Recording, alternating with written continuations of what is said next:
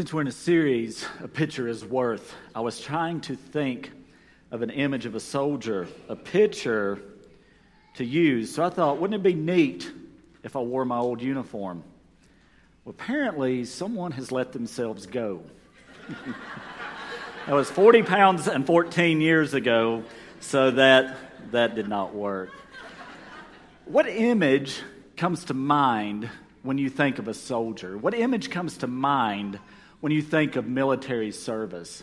I think most of us, when we think of military service, I know this is what comes to my mind or what came to my mind before I actually entered the Army, was an absolute transformation and dedication of an individual that's willing to perform a mission regardless of personal cost or loss. That's the image that would play in my mind. I, I had watched war movies and, you know, Saving Private Ryan and, uh, and, and stuff like that. So I had this image in my mind of someone who was willing and committed to absolute fidelity towards seeing the mission completed. That's why the picture of a soldier works so well. And it wasn't much different in Paul's day. You see, when Paul uses military metaphors, immediately his audience began drawing a picture in their mind of what a soldier looked like. Soldiers were a part of everyday life. That's why we see Paul using this language so often in his letters. Well, this morning we're going to look at Paul's use of the picture of a soldier in 2 Timothy. It's important to understand a couple of things about this short letter, this epistle. You see, this epistle is basically, if you boil it all down, uh, to, to just one statement is about preserving and protecting the gospel and then taking that gospel to the world. But you see, Second Timothy is kind of Paul's last will and testament to the church. This is the last letter he's going to write. He is basically writing this thing in the shadow of his own gallows, and he knows where he's heading. He knows that his death is soon to come, and he's concerned that he was going to be able to pass the baton of faith and leadership on to the next generation successfully. See, Paul is part of this first generation of Christians, those that had eyewitness, had been eyewitnesses to the resurrection, had been with Jesus on earth, had experienced his miracles, had been taught personally by Jesus. They find themselves coming to the end of their lives. The church is now 30 years old. Many are dying just due to natural causes, but many are finding themselves in a situation where they know they're going to have to give their life for their faith and they don't want the chain to break with them. So, Paul is writing to a young pastor in Ephesus, a young man by the name of Timothy. Now, Timothy is somewhat of, a, of an interesting individual when we study and we look at his life. He went with Paul on a previous missionary journey. Paul decided to carry on somewhere else from Ephesus, and he left Timothy there to set the church in order. So that's where Timothy finds himself. He's the pastor of this church, and it's, uh, it's kind of an unlikely match because in this church we know there's false teaching going on. That's part of the reason Timothy was left there, was to deal with that. And um, we see a leader who is perhaps something less than what we would think of as a good leader in this situation. You see, Timothy physically was a weak man. We know he was sick very often. He had a lot of ailments, a lot of trouble. We know that he struggled greatly in his ability to be the leader that he needed to be in the situation in which he found himself. So, Paul is writing, apparently, he's gotten word that Timothy is struggling. He's writing this letter because he wants to ensure that he's transferring the baton successfully. There's some things that Timothy needs to get recalibrated in his mind and his heart if he is to carry the faith into the next generation. Don't necessarily think of Timothy and his weakness and leadership as a bad thing, though, because you see, it is in our weakness often that we see God gain the most glory. So Timothy is struggling. Paul wants to reinforce his faith, reinforce his mission, and so he writes this letter to him, and we read in 2 Timothy 1, beginning in verse 13, these words. He says, Hold on to the pattern of wholesome teaching you learned from me, a pattern shaped by the faith and love that you have in Christ Jesus, through the power of the Holy Spirit who lives within us. Carefully guard the precious truth that has been entrusted to you. As you know, everyone from the province of Asia has deserted me, even Phygelus and Hermogenes. May the Lord show special kindness to Onesiphorus and all his family, because he often visited and encouraged me. He was never ashamed of me because I was in chains. When he came to Rome, he searched everywhere until he found me. May the Lord show him special kindness on the day of Christ's return. And you know very well how helpful he was in Ephesus. Before, before Paul begins to even address Timothy, he gives him examples of unfaithful men and one faithful one as an example. These are men that Timothy knew. He probably was aware of the situations that led to either their faithfulness or their unfaithfulness to the ministry. And Paul is pointing that out. And then he begins speaking directly to Timothy, beginning in chapter 2, where he says, Timothy, my dear son, be strong through the grace that God gives you in Christ Jesus. You have heard me teach things that have been confirmed by many reliable witnesses. Now teach these truths to other trustworthy people who will be able to pass them on to others. Endure suffering along with me as a good soldier of Christ Jesus. Soldiers don't get tied up in the affairs of civilian life, for then they cannot please the officer who enlisted them. And athletes cannot win the prize unless they follow the rules. And hardworking farmers should be the first to enjoy the fruit of their labor. Think about what I am saying.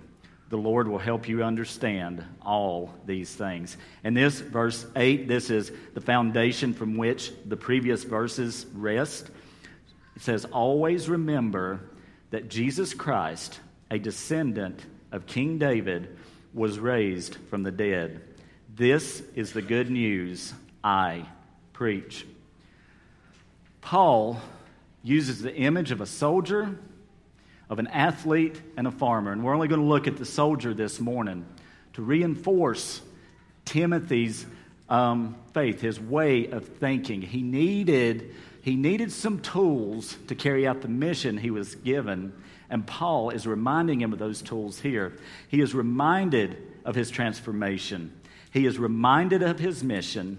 He's reminded of the life expectations that he is going to face, and he's reminded of the focus.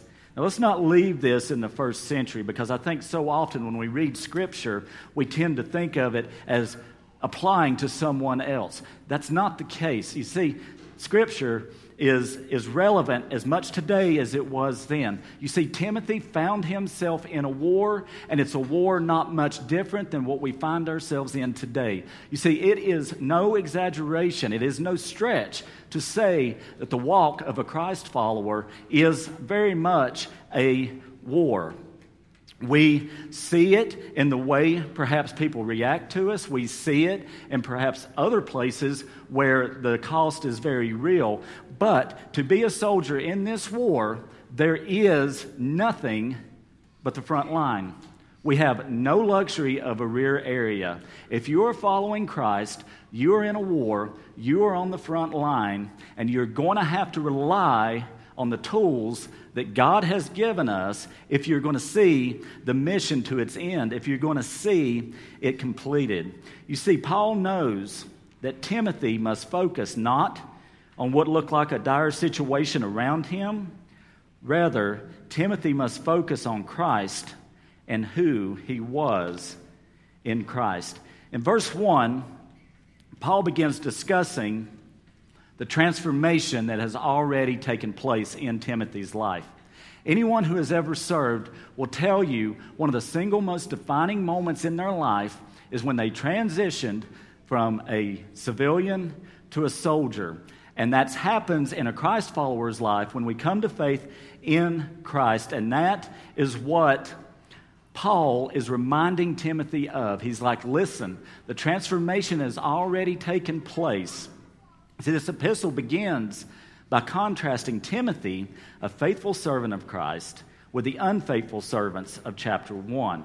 So we should ask ourselves the question what is the difference? Why do some faithfully serve and others fall away and even do damage to the church? Why are some faithful and many prove themselves to be unfaithful? And the answer to that question is the transformation. The answer is the gospel. You see, those who are faithful have had their identities forever changed. I read a statistic last Sunday that said 48% of Americans are now classified as post Christian, either in word or in deed. Post Christian, not unchristian. What that means is post Christian means they've had exposure to the gospel, they've had exposure to Christ, they have probably claimed it at some point in their life, yet they have rejected it and they have walked away. The difference between those that would be characterized as that and those who are truly Christ followers is a true transformation that has taken place. Paul mentions this transformation when he begins this, uh, this epistle, he says in uh, chapter 1, verse 13, a small phrase that we see that's common in Paul's language and that we could quickly brush over if we're not paying attention. He says this it's in Christ Jesus, the love that you have in Christ Jesus. This term in Christ Jesus is speaking of an intimate union that is absolutely necessary, a union with Christ that is necessary if we are to remain faithful. It is a union that is so strong that when we stand in front of a holy God as sinners and He looks at us, He does not see the sin that has so marred our lives. Rather, for those of us who are in Christ, what He sees is the righteousness of Christ. That's what union with Christ really looks like. Now, he brings it home to Timothy here and begins to put it in, uh, into practical application. He says in verse 1, chapter 2, verse 1 Timothy, my dear son, be strong through the grace that God gives you in Christ Jesus. Be strong through the grace that God gives you in Christ Jesus. And we look at that and we think, really? Is that it? Like, he doesn't need to read how to win friends and influence people? Doesn't he need to read a leadership book? Is this really it? I mean, he needs to do something. Something's got to be fixed. If he's going to be strong, he's going to have to do X, Y, and Z. But Paul is pointing him to where the true transformation lies, and that is being strong, strong through the grace, the free, unmerited favor of God that God gives us. But there is a real um, misconception, I think, in the church today when we think about grace, because often when we think about grace, we reduce it down to something that happened in the past. We think we come to faith by grace, and then it's kind of left up to us after that. That's an inaccurate picture of what grace actually looks like. Grace is not a one time event. Grace is an ever present, ever flowing gift from God into the believer's life. It begins, yes, at salvation, but it is the only thing that will strengthen us and prepare us for the war ahead. And if we view it as a one time event, the danger that we run into is trying to make it about ourselves and our own self sufficiency. Yes, I needed, I needed grace to become saved. Now it's kind of it's kind of on me. And when we start thinking that way, we will inevitably turn our mission into nothing more than behavior modification. And if behavior modification is the weapon we use in our war, we find ourselves in a battle that we cannot and that we will not win. You see, when we replace grace with anything else, we're destined for failure. Perhaps Timothy was dealing with this now and was needing the encouragement to go back to this simple truth of resting in the strength that comes through the grace of God. That is the transformation that takes place between a civilian and a soldier. You see, to the civilian, you're a slave to the lie that you're self sufficient, that you are enough, you're good enough. And while we are a slave to that, we are wholly and completely ineffective in the war uh, that is before us. It will never sustain us, it will only leave us wanting, and it will only leave us hungry for more. However, the transformation that takes place because of Christ transforms us from a slave to the lie of self sufficiency to a soldier who is free to serve his commander and able to do so because of the strength that comes from him. The soldier is an interesting term as it's used in Scripture. In Greek, the term soldier can both be translated as soldier, a title, someone who's functioning as a soldier, or it can be translated as um, the act of being a soldier. And Paul now begins looking at the mission, what it looks like to actually be functioning as a soldier. You see, as a Christ follower, our faith is not inactive, it's an active faith. In the Great Commission, some of the last words that Jesus shares with his followers, he is explicit in his command to go. God is a sending God, God has a mission that he has set before us. And we are to be active in pursuing that mission. You see, to a soldier, the mission is the all consuming focus of your life. You train for the mission, you prepare for the mission, you actually begin to look forward to the day that you get to put your training into practice. Excuse me. Um, I remember 9 11. I was uh, driving to um, my company's headquarters and uh, heard on the radio about the first plane hitting. Um, get there, and I'm standing in my first sergeant's office, and we're watching on TV as the second plane hits. So we now know what's going to happen. Sure enough, by day's end, we were told, we don't know where you're going, but you need to be ready to go. Sure enough, we get the call. We're going. And uh, we're there at Fort Bragg, and the training is kicked up a notch. We're now preparing intensely uh, to be as prepared as possible when we actually get to where we're going. We don't know where we're going, but we find ourselves uh, crammed into the movie theater there on Fort Bragg. Uh, it's my unit, and then there's some elements from a, a special forces group that's with us. There's all this high ranking brass coming in. We're getting briefings um, on the rank structure of Al Qaeda. We're getting briefings on, on possible and potential whereabouts and all of this stuff. And we're like, we can't believe they're even telling us this stuff. We're being told things like 9 11 is your generation's Pearl Harbor, and you may well be heading into your generation's D Day. So this anxiety is building, this excitement is building. Sure enough, we find ourselves on a plane where we know we're going, we're still not sure where we're going yet.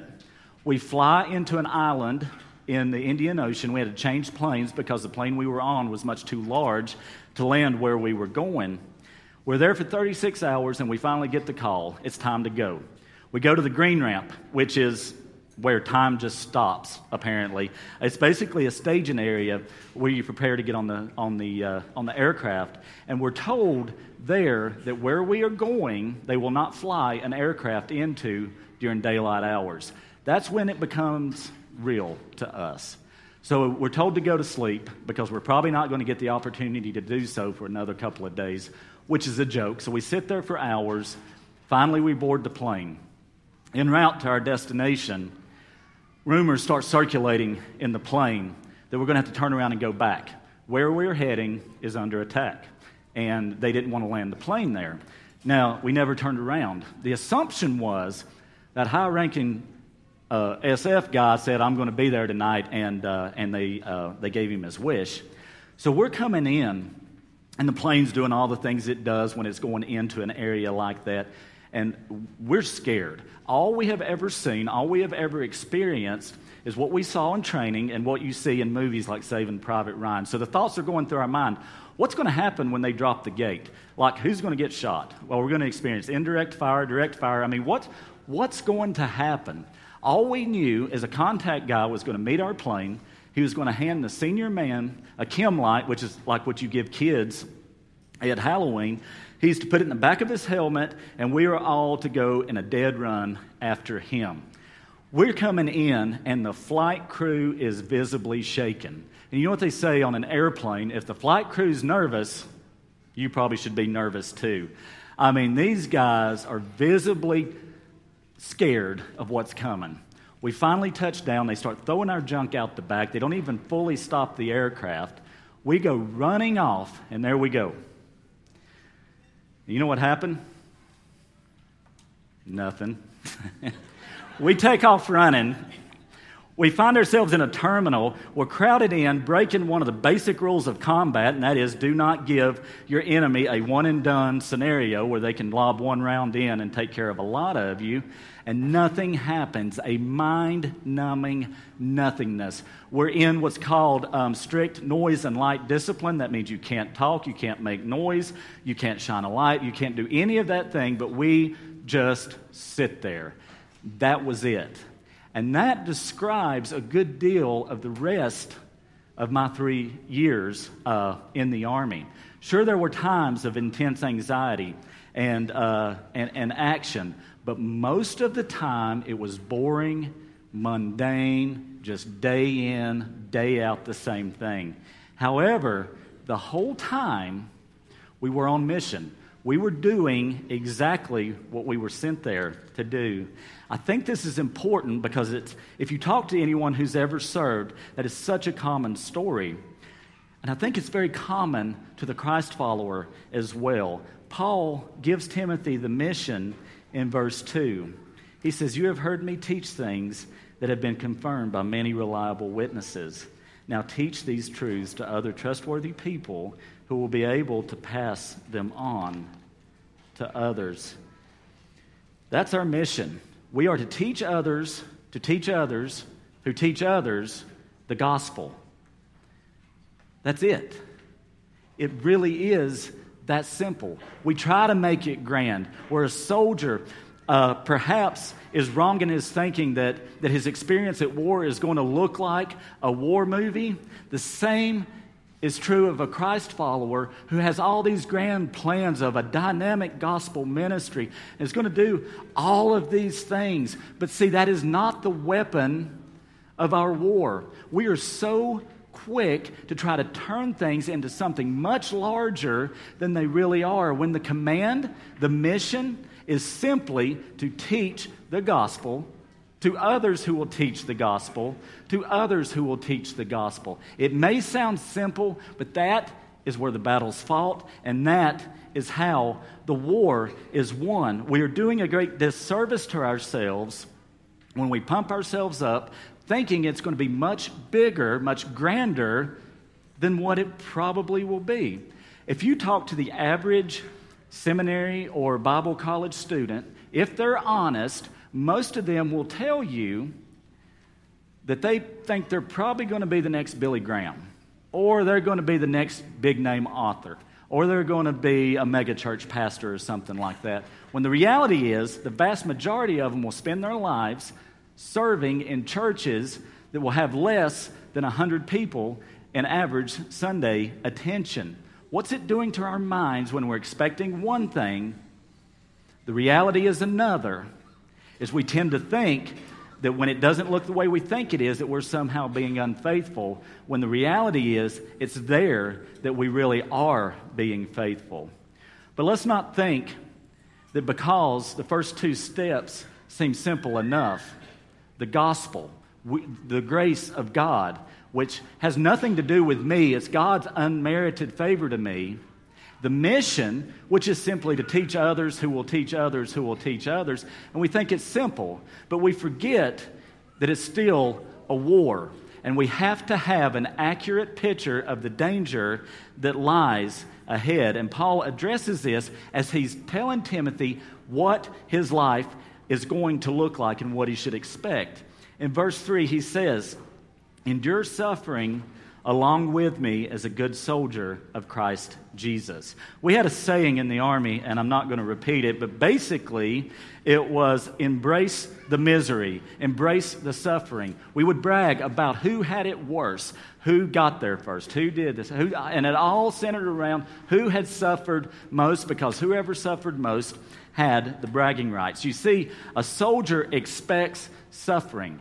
Warfare, no one ever goes into thinking it's going to be easy. There's going to be things that are expected, suffering that is expected, and things that you've never even considered, like sand fleas that are terrible, horrible little creatures uh, that will make your life miserable. But if you were to transfer or translate verse 3, literally, it would read, Take your part in suffering along with me. It's not an if, it's an expectation of when and something that we are told to expect to happen. And Paul knows this better than most and what it looks like to endure this suffering.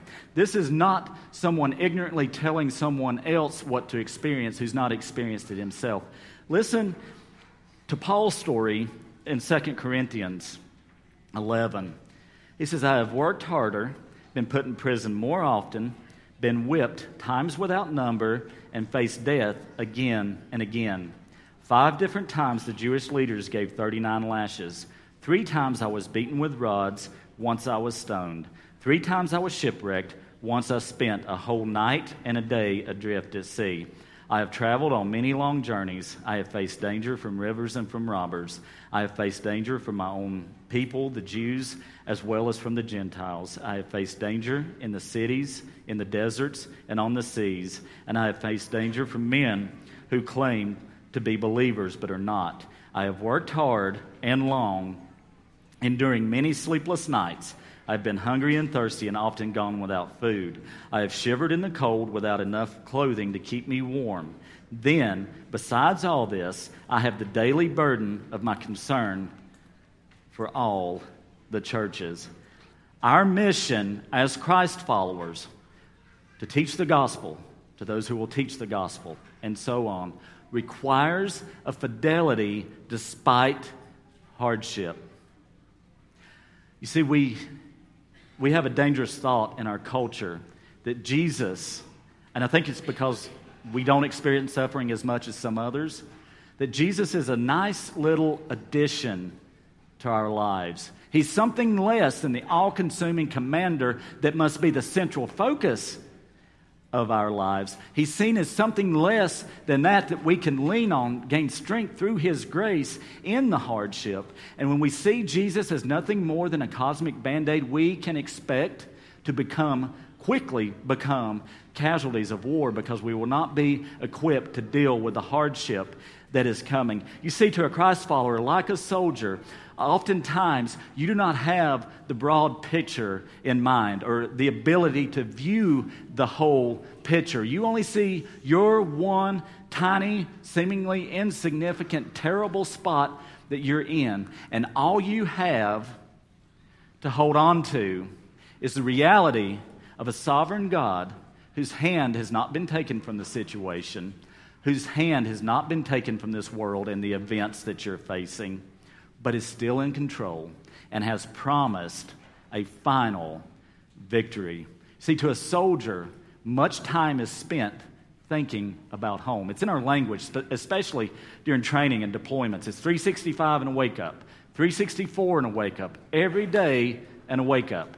You're counting down because you're looking to the right, to the privilege of going home, that the current hardships will end and one day you will get to go home. And for the Christ follower, it is this focus on the eternal reward that's waiting for us that should motivate us while we're living the life here today. Paul now brings this home by reminding Timothy of where his focus should be. He says in verse 4 Soldiers don't get tied up in the affairs of civilian life, for then they cannot please the officer who enlisted them. If we think of Jesus as being completely personal. He's kind of this part of my life, he's not the whole thing. We've got our mind on civilian affairs. Now, understand, civilian affairs is nothing really bad. It's just the trivial things of life that Paul is telling Timothy to not focus on. Rather, he's telling him to focus on Christ. You see, there, there is no part time soldier in this war. It's all full time, and we must be focused not on the civilian affairs of life, but on our commander so that we may please him. Jesus addresses this in Luke 9. Um, he talks about kind of the double minded person trying to follow him. He says to one guy, Follow me. And the guy says, Well, first let me go bury my father. The dude's dad wasn't even dead. What he's saying is, let me hold out for my inheritance. Another guy says, well, let me first go home and say goodbye to my family. And Jesus remarks, He who's put his hand to the plow and turned back is unfit for service in the kingdom. We must remain focused on our commander. We must remain focused on Christ. We had a saying in the army stay alert, stay alive. If you become complacent, you die. It's the same thing here. Like Timothy, if we fall into the temptation of starting to look at the dire situation around us, we lose focus. And when we lose focus, it's there that we will begin to fail in our mission. So, Paul has summed, has summed this all up. A soldier is one who has been transformed. He is on mission. He is enduring the life that the mission almost always brings, and he's focused. Now, Paul ends this section in a way that's very common to him.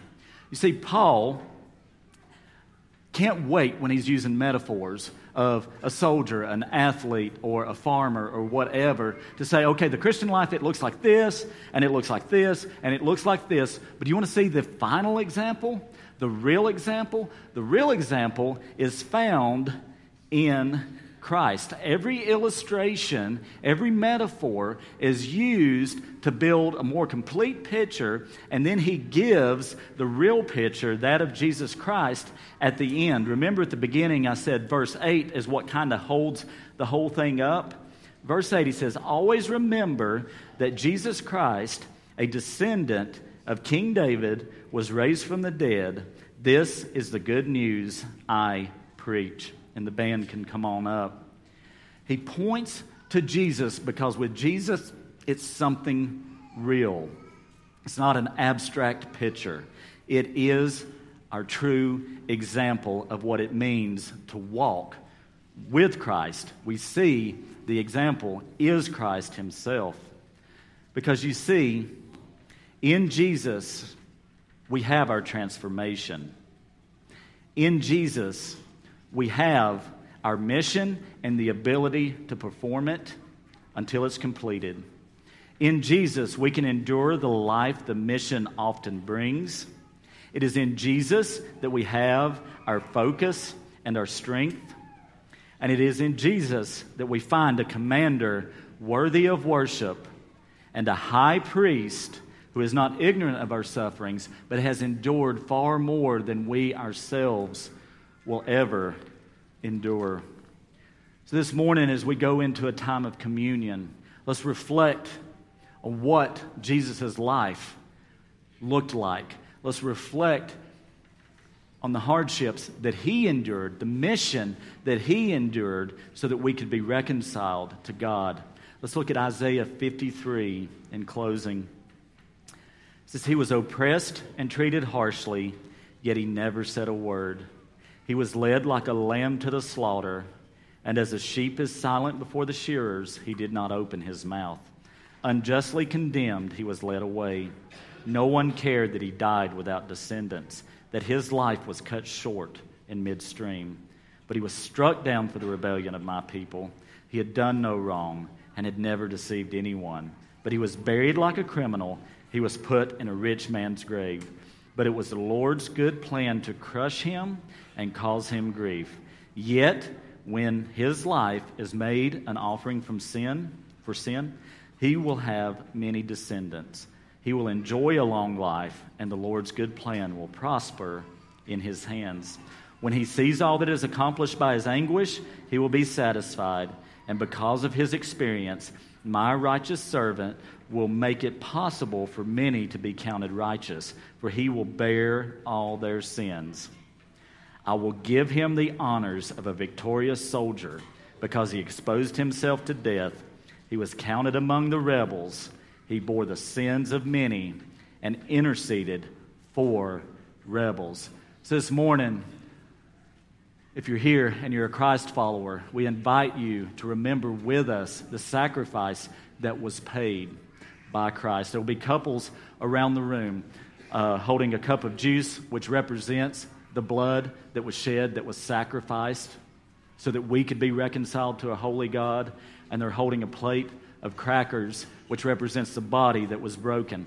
Take it, dip it in the juice, and consume it as we remember the transformation that was brought about by Christ and what he did on the cross.